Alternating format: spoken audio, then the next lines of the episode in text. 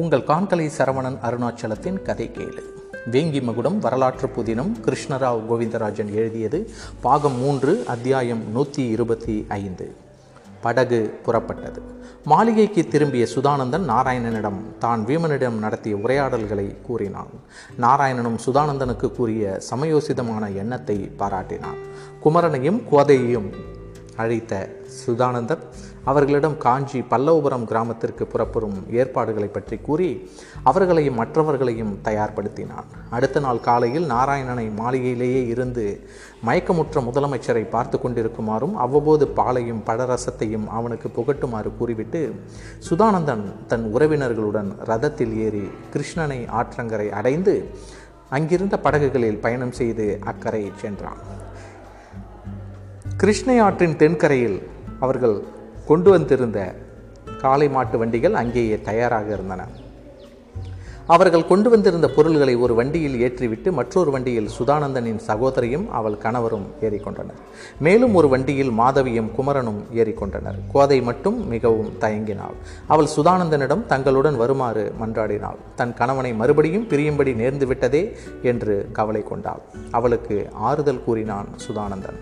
கோதை தைரியமாக இரு. அழவேண்டாம் இன்னும் சில நாட்களில் நான் அங்கு வருவேன். எனக்கு ஒன்றும் நேர்ந்து விடாது. இல்லை நீங்களும் என்னுடனே வந்து விடுங்கள். எது எப்படியாயினும் நீங்கள் திரும்பி மாளிகைக்கு செல்ல வேண்டாம்.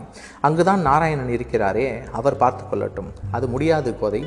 முதலில் நீங்கள் அனைவரும் சொந்த ஊர் போய் சேர வேண்டும். வீமனுக்கு எந்த சந்தேகமும் எழக்கூடாது. தவிரவும் பொதுவாக நீங்கள் காளை மாட்டு வண்டிகளில் செல்கிறீர்கள். நானும் உங்களுடன் வந்தால் வீமனுக்கு சந்தேகம் தோன்றும். குதிரைகளில் ஆட்களை அனுப்பி நம்மை விரைந்து வந்து சிறைப்பிடித்து விடுவார்கள். அதனால் இப்போது நான் உங்களுடன் வருவது நல்லதல்ல. இன்னும் சில நாட்கள் ஆகட்டும். வீமனுக்கு எந்த சந்தேகமும் ஏற்படாத வகையில் செயல்பட்டு நான் காஞ்சி வந்து விடுகிறேன். நாராயணன் எப்போது என்னை தஞ்சைக்கு அழைத்து சென்று சக்கரவர்த்தியின் முன் நிறுத்துகிறார்களோ அதுவரையில் காஞ்சியிலேயே இருப்பேன். நீ கவலைப்படாமல் சென்று வா என்று கூறினான் சுதானந்தன். இதற்கு மேல் கோதையால் மறுத்து பேச முடியவில்லை. கலங்கிய கண்களுடன் தன் கணவனை பார்த்தவாறே காலை வண்டியில் ஏறினாள் கோதை. வண்டி புறப்பட்டது. கலங்கிய கண்களிலிருந்து கண்ணீர் வழிந்தோடி கொண்டிருக்க கணவனின் முகம் மறையும் வரை அவனையே பார்த்தவாறு இருந்தாள் கோதை.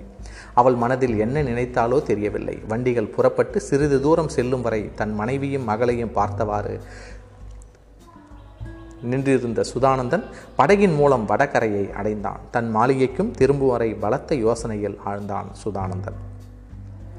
வீமனுக்கு எவ்வித சந்தேகமும் ஏற்படாதவாறு தான் செயல்புரிய வேண்டும் மிகவும் நிதானம் காட்ட வேண்டும்.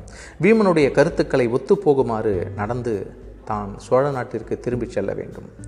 நாராயணன் இருக்கும் வரை நல்ல யோசனைகளை சொல்வான். ஆனால் அவனும் நீண்ட நாட்களாக வேங்கி நாட்டிலேயே இருந்து விட்டதால் நாராயணன் உடனே திரும்பத்தான் வேண்டும். கலங்கிய கண்களுடன் கோதை சென்ற காட்சி அவன் மனதை விட்டு அகலவில்லை.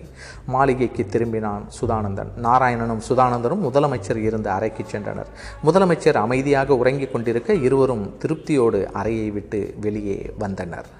சுதானந்தரை முதலமைச்சரை நீண்ட நேரத்திற்கு இப்படியே வைத்திருப்பது நல்லதல்ல. இவரை அழைத்து கொண்டு செல்ல வேண்டியதுதான். எவரும் அறியாவண்ணம் எப்படி நீண்ட தொலைவு செல்ல முடியும் என்று யோசிக்கிறேன். உங்களுக்கு ஏதாவது தோன்றுகிறதா? என்று கேட்டான் நாராயணன். ஐயா அது ஒன்றும் பெரிய காரியமில்லை. எளிதான செயல்தான்.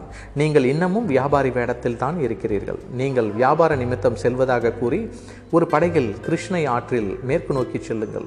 படகில் குதிரையையும் கொண்டு செல்லுங்கள். ஓர் இரவு முழுவதும் பயணம் செய்தால் அடர்ந்த காடுகள் மண்டிய இடங்கள் வரும். அங்கேயே இறக்கிவிட்டு உங்கள் மூட்டைகளையும் இறக்குங்கள்.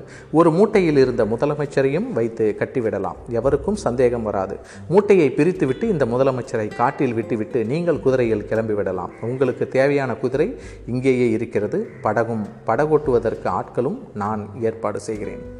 சரி அப்படியே செய்யலாம். இன்று மாலை நேரத்திலேயே பிரயாணம் செய்யலாம் அல்லவா?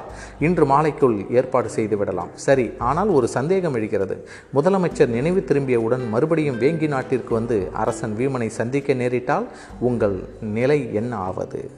சற்று நேரம் யோசனையில் ஆழ்ந்தான் சுதானந்தன். பிறகு நாராயணனிடம் நீங்கள் கூறுவது சரிதான். முடியுமானால் நீங்கள் உங்கள் குதிரையிலேயே முதலமைச்சரையும் மயக்க நிலையில் போர் நடைபெறும் இடத்திற்கு சென்று இளவரசரிடம் யோசனை கேட்டு அதன்படியே கூட செய்யலாம் என்றான். முயற்சி செய்து பார்க்கிறேன். என்னிடம் இருக்கும் மயக்கம் தரும் பொடியை உபயோகிக்கிறேன் என்று பதில் கூறினான் நாராயணன். மேலும் சிறிது நேரம் விவாதம் செய்த பின் சுதானந்தனும் நாராயணனும் உணவு உட்கொண்ட பின் மாலை வரை சுதானந்தனின் மாளிகையில் ஓய்வெடுத்தனர். மாலை நேரம் முடிந்து இருள் சூழும் நேரம் மாளிகையில் நாராயணன் தனது பொருட்களை ஒரு சிறிய மூட்டையில் கட்டினான்.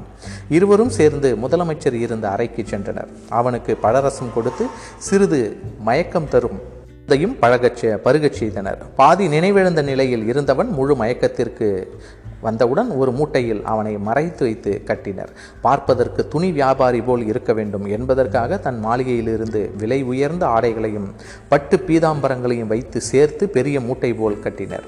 ஒரு குதிரையின் மீது அந்த மூட்டைகளை கட்டிவிட்டு ஆளுக்கு ஒரு குதிரையின் மீது ஏறி படகுத்துறைக்கு விரைந்தனர். தனது மாளிகையில் காவலர்களிடம் ஆடை வணிகத்திற்காக தன் நண்பர் வெளியூர் செல்வதாக கூறிவிட்டு சென்றதால் காவலர்கள் எவருக்கும் ஐயம் ஏற்படவில்லை. மேலும் ஒற்றற்படை தலைவரை வியாபாரியுடன் சென்றதால் வழியில் தென்பட்ட காவலர்களும் சுதானந்தனுக்கு மரியாதை தெரிவித்து வழிவிட்டனர். படகுத்துறையில் தனக்கு பழக்கமான ஒருவனிடம் தேவையான பொற்காசுகள் அளித்து வியாபாரியை கிருஷ்ணை ஆற்றில் படகில் கொண்டு சென்று ஒரு குறிப்பிட்ட இடத்தில் விடுமாறு கேட்டுக்கொண்டான். படகில் வியாபாரி வேடத்தில் இருந்த நாராயணன் தனது மூட்டைகளுடனும் குதிரையுடன் ஏறிக்கொண்டான். சுதானந்தனை அருகில் அழைத்து சுதானந்தரே நீங்கள் விரைவில் காஞ்சிக்கு வருவதுதான் சிறந்தது. இன்னும் ஒரு வார காலத்திற்குள் தகுந்த சமயத்தில் நீங்கள் புறப்பட்டு வாருங்கள். காஞ்சியை அடைந்த பிறகு மறுபடியும் நான் உங்களை சந்திக்கும் வரையில் அங்கேயே இருங்கள். நான் போய் வருகிறேன் என்று கூறினான்.